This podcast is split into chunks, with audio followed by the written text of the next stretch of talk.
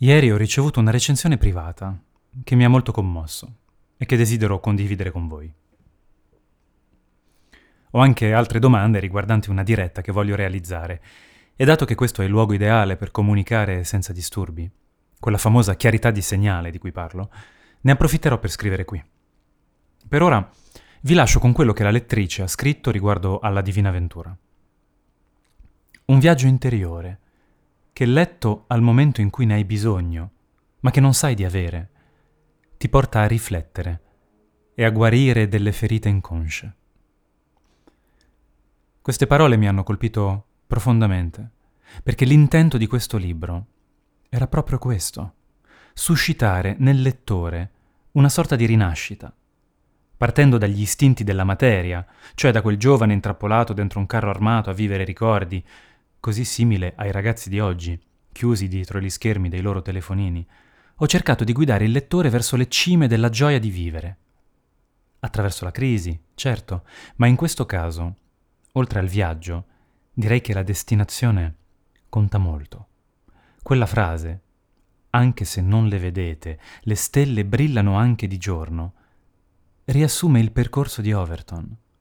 Egli è riuscito anche grazie alla tenace perseveranza di Cato, alimentata dall'illusione di un Dio che Dio non è, ma che quindi non è del tutto dannosa perché ha generato una nuova generazione di uomini. Insomma, è riuscito Overton a liberarsi dal suo passato e persino dal suo futuro.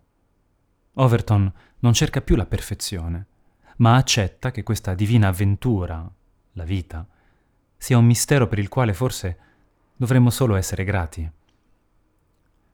La vita di un libro è misteriosa.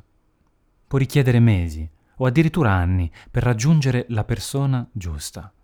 Quindi, come vi ho già detto, invece di limitarmi a seguire il percorso, mi sono messo a scrivere il prossimo libro.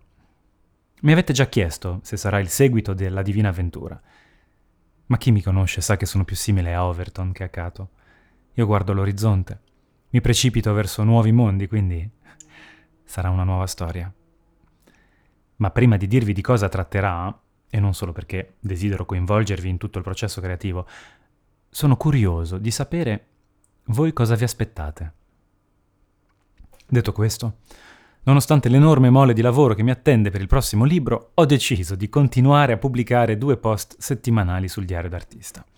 Questo per mostrare quanto mi importa di questo piccolo giardino. A volte mi chiedo quale sia il ruolo dell'artista non credo che l'artista debba necessariamente essere politico, né etico o morale.